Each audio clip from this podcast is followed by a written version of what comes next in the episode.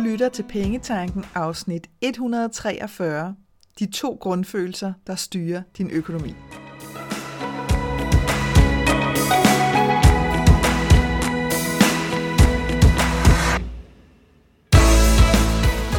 Velkommen til Pengetanken. Jeg hedder Karina Svensen. Jeg fokuserer på hverdagsøkonomi med et livsfokus – når du forstår dine følelser for dine penge og dine tankemønstre omkring din økonomi, så har du direkte adgang til det liv, som du ønsker at leve. Lad os komme i gang. Da jeg første gang hørte, at der ultimativt er to grundfølelser i livet, nemlig frygt og kærlighed, så synes jeg, at det var meget forsimplet. Altså jeg kan huske, at jeg begyndte sådan at tænke, ah, come on, altså der er jo rigtig, rigtig mange forskellige følelser. Men da jeg så begyndte at dykke ned i det, øh, og ligesom begyndte at kigge på, jamen hvis jeg tager en hvilken som helst følelse, og følger den sådan tilbage til sit oprindelsessted, så må jeg alle indrømme, så føler jeg virkelig, at den enten udspringer af frygt eller af kærlighed. Så hvad pokker har de to følelser med din økonomi at gøre, og hvordan styrer de lige frem din økonomi? Det er præcis det, som jeg vil tale med dig om i dagens afsnit, for det kan blive en herlig enkel rettesnor for din økonomi fremover. Og lad os bare dykke ned i, hvordan at frygt og kærlighed har en direkte påvirkning på din økonomi, som jeg ser det. Det kan hjælpe dig, hvis du sådan har det her i baghovedet, at du tænker sådan her. Kommer du fra frygt, eller kommer du fra kærlighed, når du bruger dine penge, når du tænker på dine penge, når du tager økonomiske beslutninger, når du foretager handlinger, der involverer dine penge og din økonomi. Kommer du så fra følelsen af frygt, eller kommer du fra følelsen af kærlighed? Og tag nu bare for eksempel budgettet, som rigtig mange sidder og kigger på lige nu for næste år. Ikke? Øhm, inde i Dare to Dream Club, der er størstedelen af medlemmerne i gang med budgetekspeditionen, hvor at de netop får fuldstændig styr på at få lavet et budget for næste år, som holder og spiller. Øhm, og herinde øh, i den gruppe, der fik jeg et fantastisk spørgsmål, som på overfladen kan lyde meget enkelt, men som i virkeligheden er et super godt eksempel at dykke ned i for netop at kigge på, handler det her om frygt, eller handler det her om kærlighed? Og det spørgsmål i al sin enkelhed lød på, det er, hvad gør jeg, hvis elpriserne eksploderer? Og der ligger jo sådan en meget øh, lavpraktisk del i, i svaret på det spørgsmål, som, hed, som i virkeligheden jo handler om, hvad gør jeg i forhold til mit budget, hvis elpriserne eksploderer? Og, og lad os lige prøve at dykke ned i den. Fordi når noget uden for din kontrol måske ændrer sig, som for eksempel hvis elpriserne eksploderer, det er jo ikke noget, som du direkte har kontrol over. Det er jo ikke noget, du selv kan gøre noget som helst ved. Så kan man sige, så kan du komme fra frygt og gå og bekymre dig om det, altså det her med, hvad gør jeg, hvis elpriserne eksploderer, så hvis vi går og bekymrer os om det, og tænker, ej, hvad nu, hvis det bare går helt berserker, nu skriver de i medierne, så er det dobbelt, og så er det tredobbelt, og så kan det gå helt amok, og de interviewer øh, alle mulige mennesker, som fortæller om alle mulige rædselsscenarier om, at de vil være nødt til at gå for hus og hjem, hvis der skete x, y, z. Det er det, medierne gør, det er det, medierne kan. Ikke? De er historiefortællere, øh, og der er altså bare et, et narrativ, som hedder frygt øh, sælger, punktum. Den er ikke meget længere. Så det kan vi gøre. Vi kan gå og bekymre os i et væk. Hvad nu hvis det sker? Hvad nu hvis det sker? Og når vi gør det, så kommer vi jo helt klart for frygt, og det kan du med garanti også bare mærke i din krop. Vi kan også vælge at komme fra kærlighed og konstatere, at det må vi se på, hvis det sker. Og for nogen, der kan det, der kan det nærmest virke uansvarligt at sige sådan til sig selv. Og jeg, jeg, jeg kan også sagtens selv forbinde mig med den følelse, fordi sådan havde jeg det i en rigtig lang periode af mit eget liv.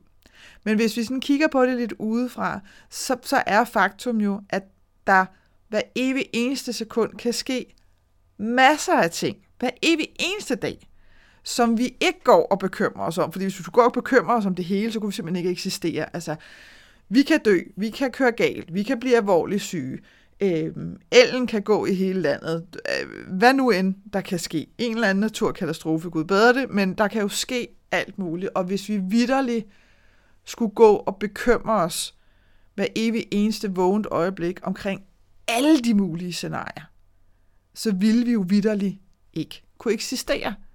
Men det er bare som om, at når det handler om vores penge og vores økonomi, så tror vi altså, at vi skal have sådan nærmest særlige magiske evner til at forudsige enhver tænkelig situation, og ikke mindst, være forberedt på den.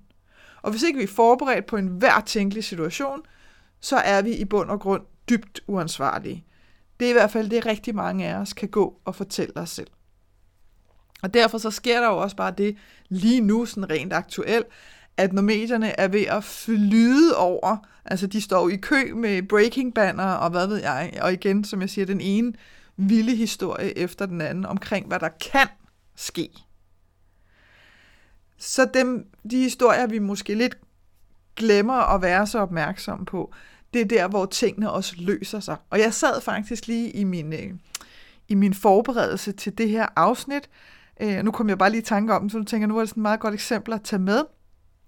Jeg havde siddet og læst øh, på DR.dk, havde jeg siddet og læst nogle artikler omkring, øh, hvordan nogle mennesker i Sønderjylland havde handlet øh, lige over grænsen, fordi det er billigere, og så var de blevet, så var de blevet trukket i nogle ydelser, fordi man må ikke opholde sig i udlandet, uden at det er godkendt af kommunen. Et eller andet. Vi går ikke ind i detaljen af det, men det var sådan, det var sådan ligesom den overordnede historie. Øh, og det var sådan ret mange penge, de her mennesker ville blive trukket for, at have været en dag over at handle, ikke? Altså, øh, og nu læste jeg så til gengæld, at nu var der ligesom kommet en afgørelse, som gør, at kommunerne nu kommer til at betale tilbage. Og jeg vil ikke holde sig ansvarlig for, om kommunerne rent faktisk gør det eller ej. Men, men der var en artikel, som fortalte om, jeg mener faktisk, det var Åben Rå Kommune, hvor at, at, øh, at medarbejderen i kommunen ligesom siger, thank God, at den her beslutning er blevet truffet, fordi det er en fuldstændig åndssvag lovgivning. Altså, og jeg skal ikke kunne sige, om de har fejldømt lovgivningen. Det er ikke det, det her handler om, når jeg fortæller det, men det er bare for at sige, der kan godt opstå nogle situationer, ligesom der gjorde for nogle af de her mennesker, hvor hold da op, nu bliver jeg trukket en masse penge, hvordan skal jeg få tingene til at hænge sammen? Og så løser det sig nu. Inden for relativt kort tid. Jeg har måske lyst til at sige en måned. Så, så det her med, at der jo kan opstå ting hele tiden, som vi ikke er i kontrol over. Og at vi derfor også er nødt til at vælge, hvad er det, vi vil bruge vores krudt på. Ikke? Og, og her, der, der kan det virkelig være en, forhåbentlig en hjælp i virkeligheden for dig at tænke på, nu går jeg og bekymrer mig om noget, der er fuldstændig ude af min egen kontrol, så lige nu, der kommer jeg for frygt. Hvordan kan jeg komme over og se på det her kærligt? Øhm, og der er vi altså nødt til at gøre op med den her forestilling om, at vi økonomisk skal være forberedt på i hver tænkelig situation. Fordi det kan vi ikke være. Punktum. Altså, selvom du har et hus, øh, og du måske allerede har en rigtig god boligopsparing i gang til det der nye tag, som du har fået at vide først skal skiftes ud om 10 år, og det ligesom er det, du indretter efter, men så kan du ikke vide, om der om to år sker et eller andet, der gør, at det er nødt til at blive skiftet ud nu. Det gør jo ikke, at du er uansvarlig. Du har gjort det bedste, du kunne med den viden, du havde, og så må vi ligesom tage fat om det, hvis der opstår en situation. Og hvis vi så går tilbage til muligheden her for stigende elpriser, og vi så kigger på, jamen tag nu for eksempel dit budget for næste år. Vi ved det ikke. Vi ved ikke, om elpriserne stiger yderligere. Medmindre du rent faktisk har fået sådan en helt konkret henvendelse fra dit elselskab, som siger, vi ved positivt set, at din elpris stiger fra det her til det her, og det gør den på det her tidspunkt. Jamen så har du en helt konkret oplysning, som du kan forholde dig til.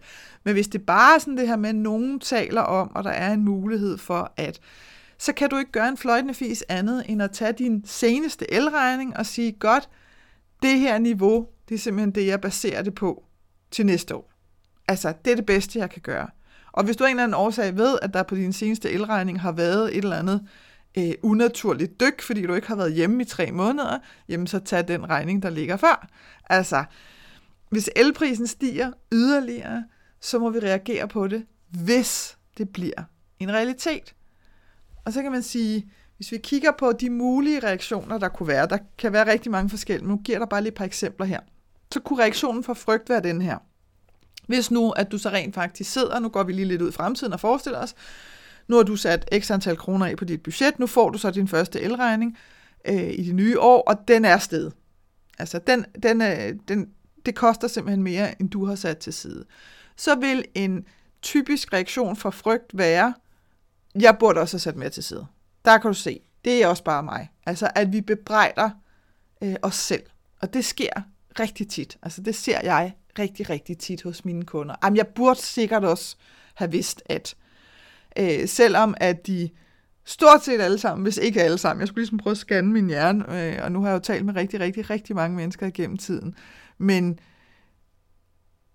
jeg synes faktisk ikke, at jeg nogensinde har mødt nogen, hvor jeg vil sidde og tænke, wow, der, altså, der har simpelthen været uansvarlighed over hele linjen.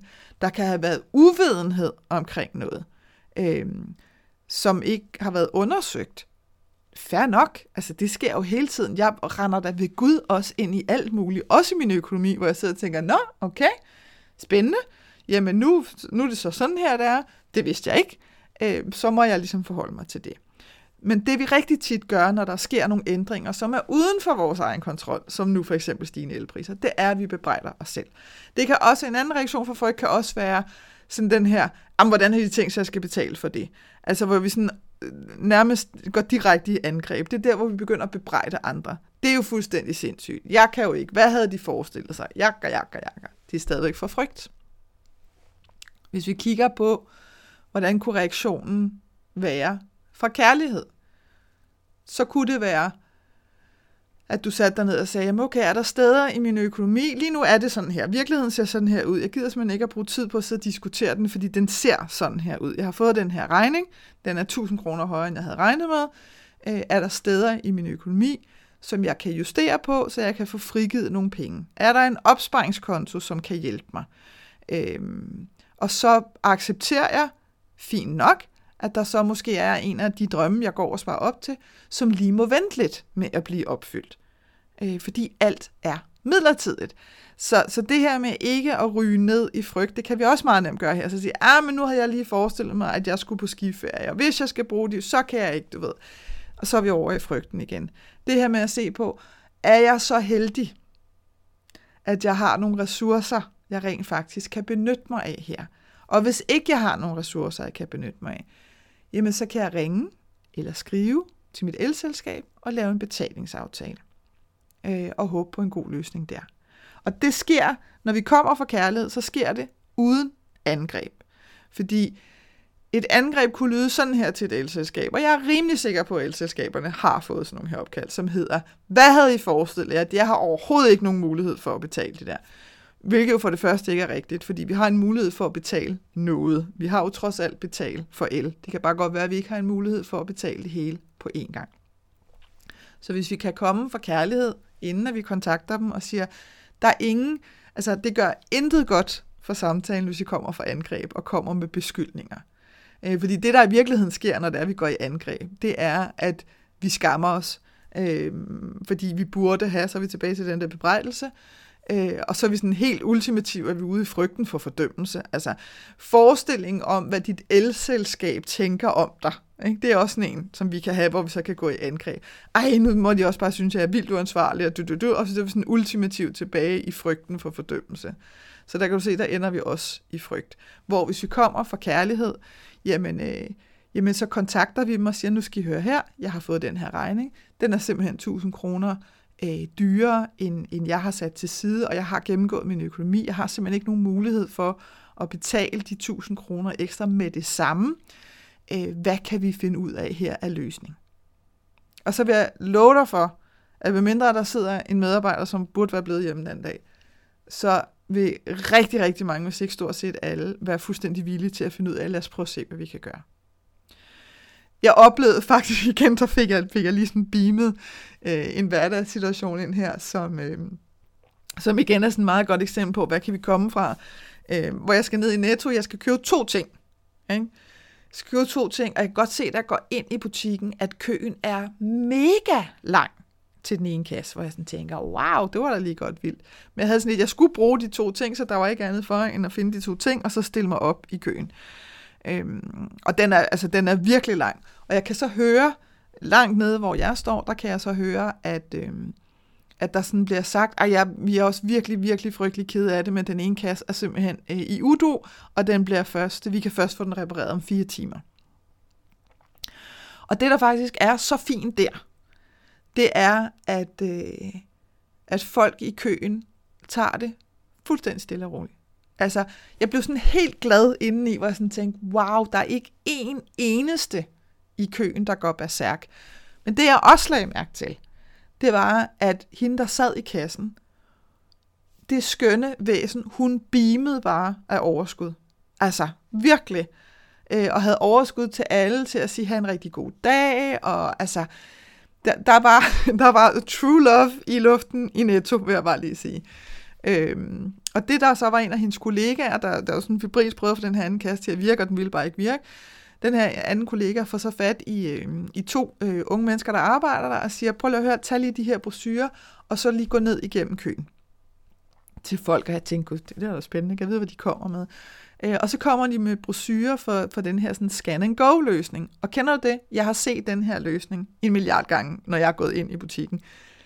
Jeg har ikke rigtigt, hvis jeg nu skal være ærlig, jeg har faktisk ikke rigtig givet sætte mig ind i det. Altså jeg har ikke rigtig givet download, jeg har ikke rigtig givet gå ind i det.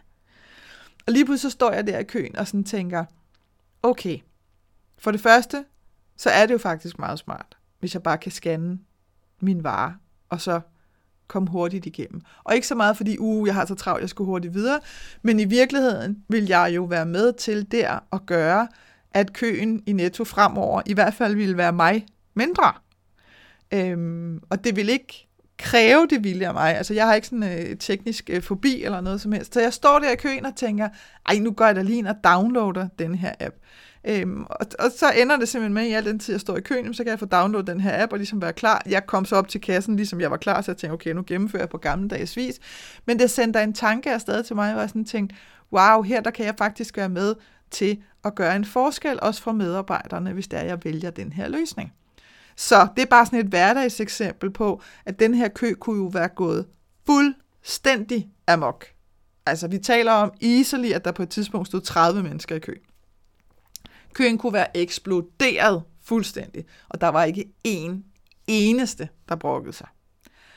Øhm, og, og der var, altså, det som jeg bare kunne mærke, det var, at fordi hun, den her skønne, skønne øh, kvinde op i kassen, simpelthen bare kunne holde det der sådan lighthouse, har jeg lyst til at sige, af bare at beame overskud og, du ved, øh, glade øjne og stort smil og sådan noget, jamen så var folk bare afvæbnet. Ikke? Og det, det var så skønt øh, et eksempel, synes jeg, fra hvordan at vi sådan helt ned i hverdagen kan komme fra frygt eller fra kærlighed. Hvis vi for eksempel tager et kig på utålmodighed, det er sådan en, jeg møder rigtig tit, utålmodighed omkring opsparing. Øh, det her med, at vi vil gerne en masse ting, og vi synes bare, at det hele går enormt meget for langsomt. Jamen, hvordan påvirker frygt og kærlighed så vores øh, handlemønstre i den retning? Og der kan man sige, lad os nu tage en situation, hvor at, at du gerne vil spare op til flere ting, så du har flere opsparingskonti, som du fordeler dine penge ud på. Så det, der typisk sker, det jeg typisk oplever, det er, at vi bliver sindssygt utålmodige, fordi, ah, men kom on, altså 100 kroner her, 100 kroner der, det giver jo, det tager jo en evighed. Altså, ultimativ, der bunder utålmodighed i frygt.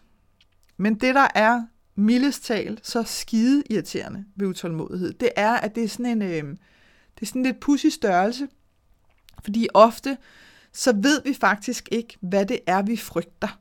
Det er bare sådan en latent irriterende følelse at sidde med.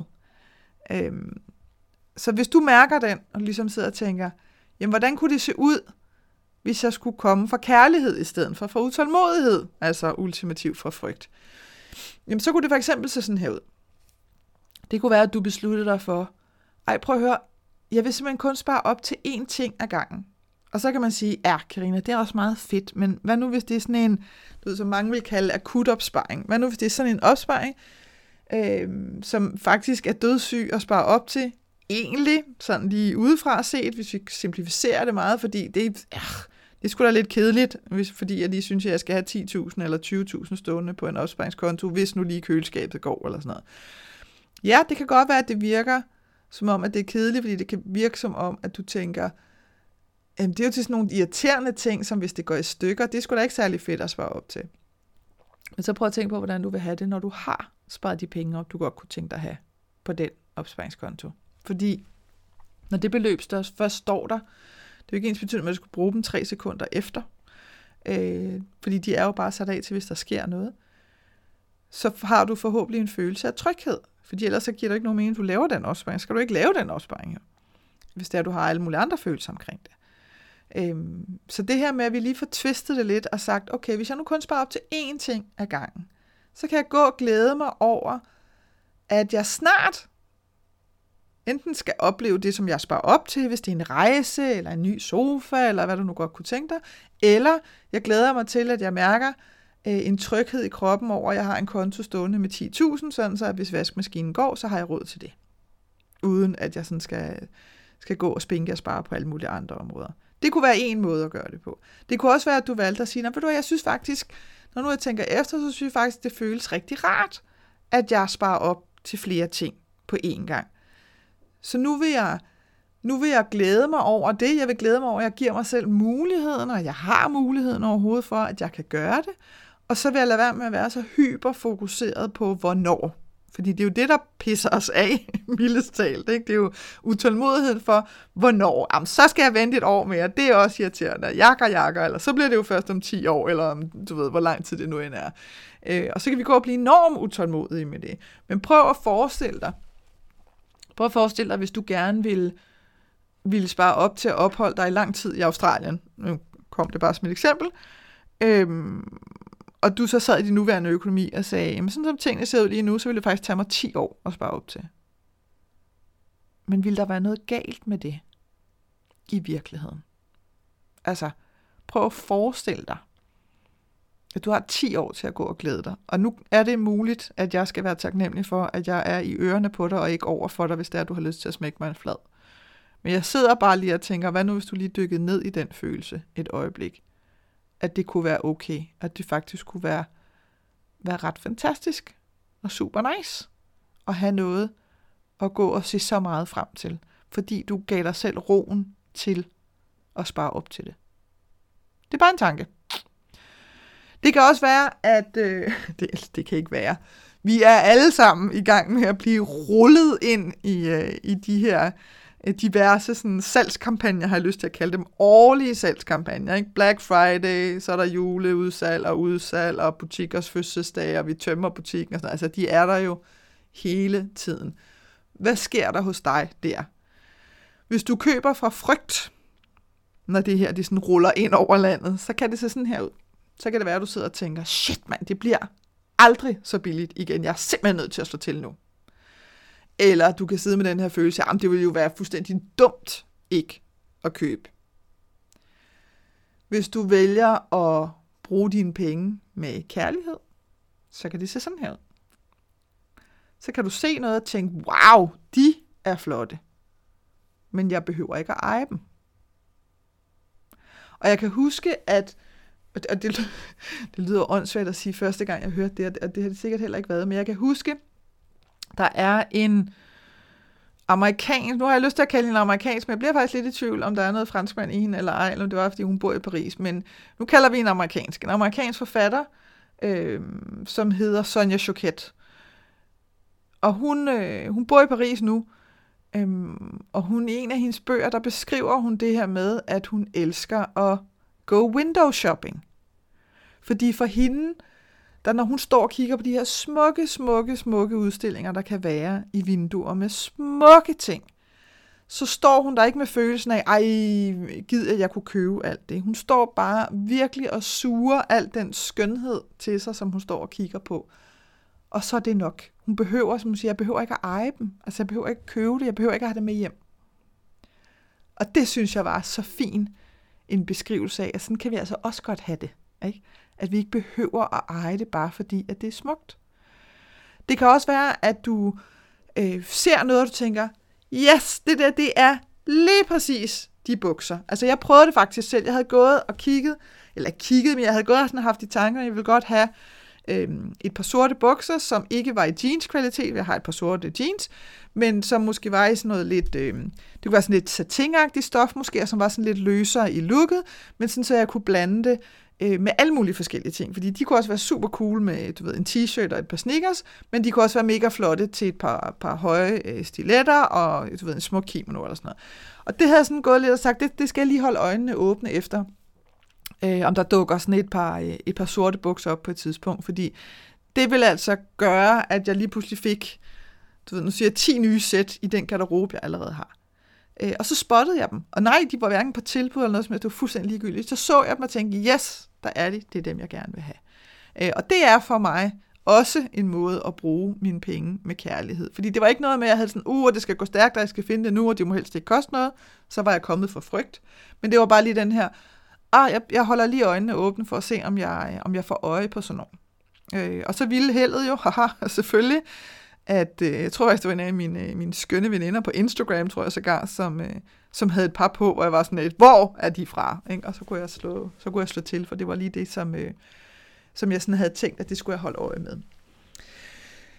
Øhm, jeg har også lidt lyst til nu, kan jeg mærke, og lige, sådan bare lige kort runde det her med, øhm, med børn øh, og deres syn på penge, og hvor meget at vi som voksne kan blive trigget af, af børn sådan umiddelbare syn på penge. Og der kommer jeg sådan til at tænke på, og den er bare, den er så skøn, den historie, også fordi den vidderlig er fra det virkelige liv, men jeg synes, det var bare det fineste eksempel. Har sikkert nævnt den før her, du må leve med at få den igen. Men, øh, men det er faktisk en af mine rigtig gode veninder, som, øh, som da hendes datter var yngre, og det kan godt have været 10 år siden, eller sådan noget. Hun, hun var, datteren var fuldstændig tossepjattet med, med alt, hvad der glitrede. Ikke? Og jeg sidder bare og smiler nu, fordi jeg tænker, det kan jeg godt forstå, det er også. Øhm, og hendes datter her havde, havde så fået øje på, at der var de her sneakers med altså glitter all over the place. Og hun, hun stod jo bare datteren med den der følelse af, jeg må eje dem, og jeg tror måske hun var 12 eller sådan noget på det tidspunkt. Bare sådan, jeg må eje dem. Så ned til hendes mor og vise, prøv lige at se de her sneakers, jeg bliver simpelthen nødt til at eje dem. Øh, og min veninde var sådan lidt, og de kostede jo kassen, de her sneakers selvfølgelig, ikke?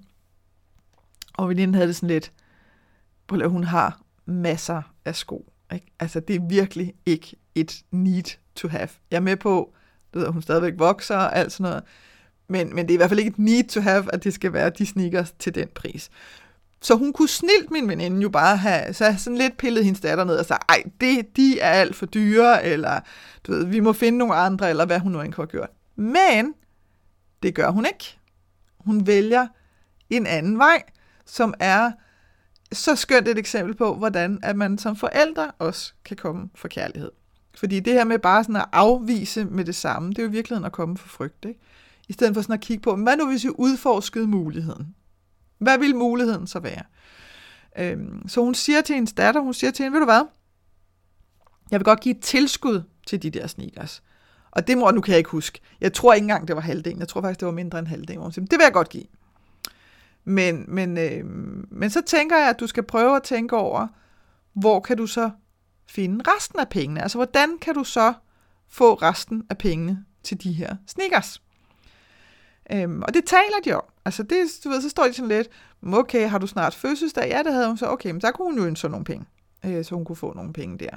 Øh, og hvad med hendes fritidsjob, du ved, hvor meget kunne hun få? Altså, alle de der ting, så udforsker de ligesom de der muligheder sammen.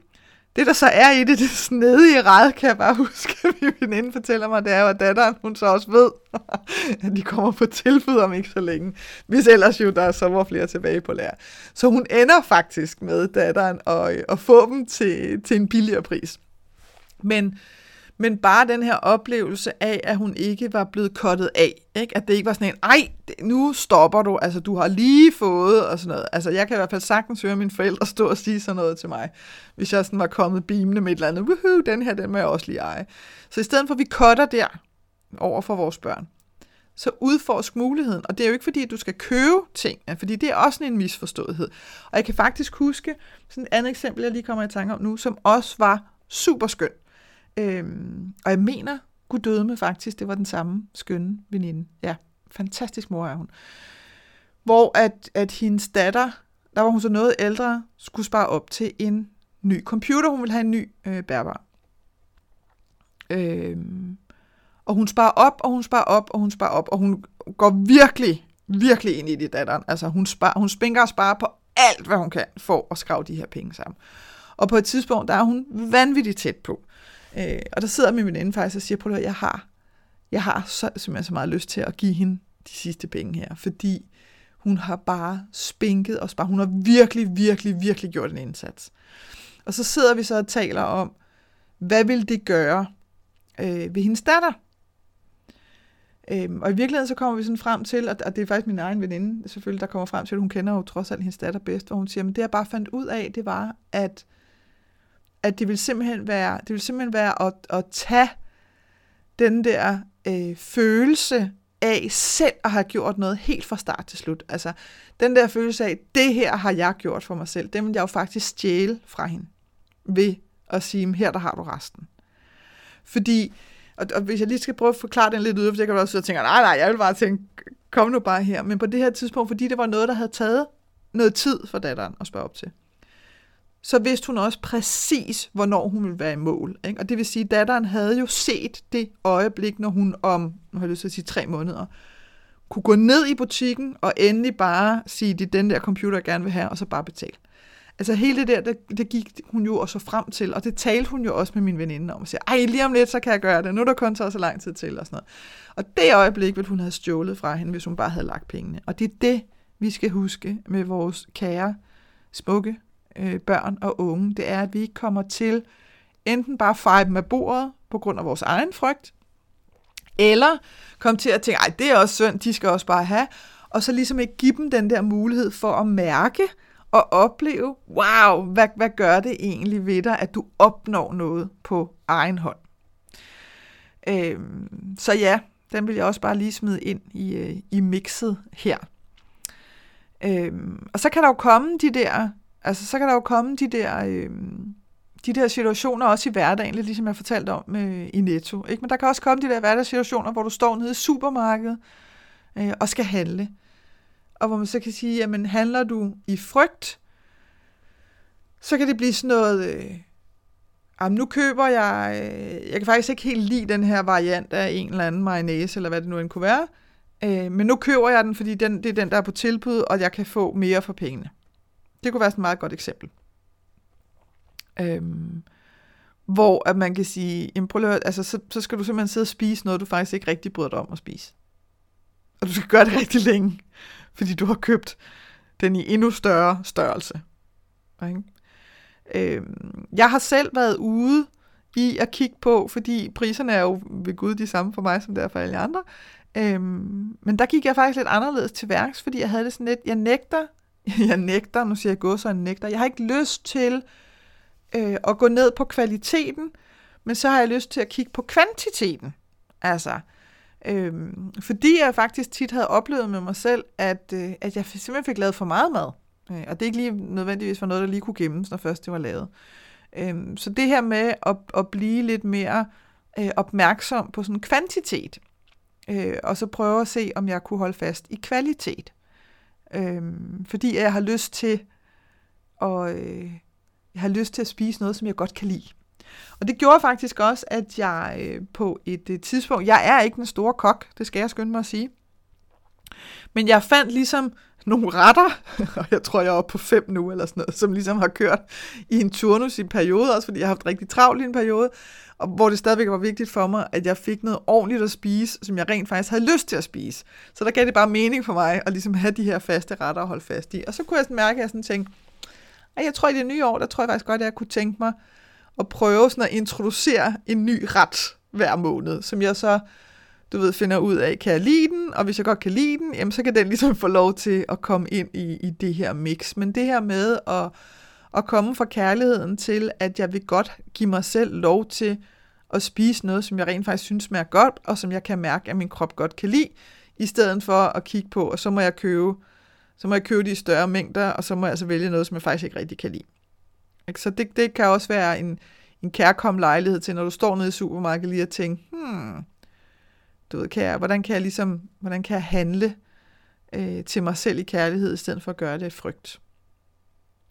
Så jeg håber, at, øh, at det her, det har, øh, det har været, øh, det har været givet for dig til ligesom at høre, øh, jamen, hvordan kan, du, hvordan kan du begynde at fokusere på det her? Jeg håber, du føler dig inspireret til og har lyst til at begynde at stille dig selv spørgsmålet i din egen økonomi og den måde, du bruger dine penge på, og de beslutninger, du træffer med dine penge.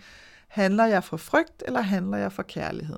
Og hvis du godt kan mærke, at du handler for frygt, jamen så undersøg med dig selv, hvordan kan jeg komme over og få det her til øh, at være sådan, så jeg handler for kærlighed. Altså, hvad er det inde i mig, jeg skal ændre perspektiv på, før at jeg kan komme fra et sted af kærlighed i stedet for frygt.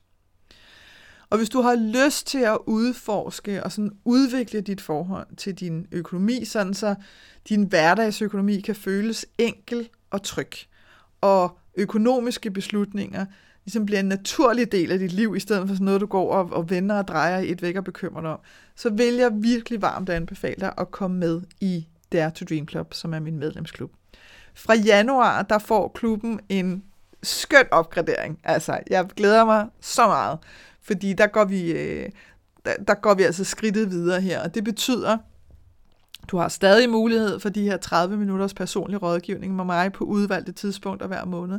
Men det betyder også, at hver måned, der vælger jeg et af de temaer, der ligger derinde. Der ligger rigtig mange, jeg mener, uden at du må holde mig op på dem, det er sådan noget i stedet mellem 30 og 36 temaer, der allerede ligger derinde.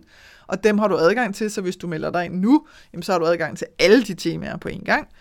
Øhm, og så gør vi det, at, øh, at der er en live hver måned, hvor jeg dykker ned i nogle sådan helt konkrete økonomiske hverdagssituationer og oversætter dem til enkle, konkrete skridt, som du selv kan bruge i din egen økonomi. Altså, så vi får det sådan, vi går sådan fra, fra ubevidst til bevidst. Det, det, det vil ligesom at lytte til temaet og lave de øvelser, der er. Og så dykker vi lige skridtet videre, som hedder, nu er vi bevidste, hvordan får vi integreret det her helt ind i vores hverdagsøkonomi.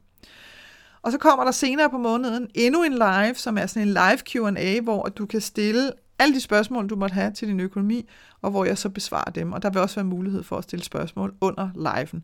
Og det betyder også, at der bliver lavet en øh, Facebook-gruppe nu. Det har der ikke været tidligere til Dare to Dream Club, men det bliver der lavet nu, fordi det er et, øh, det er et skønt sted at ligesom holde tingene samlet. Så hvis du gerne vil være en del af et fællesskab, hvor du trygt kan spørge, og det garanterer jeg for, fordi det er mig, der monitorerer tingene, Øhm, så du kan trygt spørge, og du har mulighed for at samle inspiration på en måde, der beriger dig, uden at diktere dig ting. Det er så vigtigt for mig at sige, at det her, det handler ikke om, at hvis du bare gør x, y, z, så sker der det og det og det.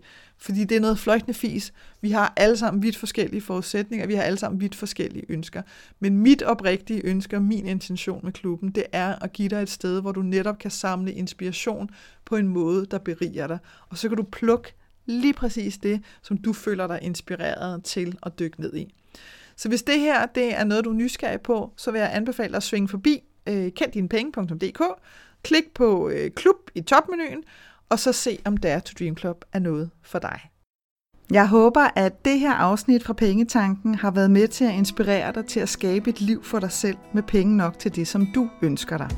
Og hvis du tænker, at nu skal der ske noget, så gå ind på min hjemmeside www.kenddinepenge.dk og se, hvad dit næste skridt skal være. Vi høres ved.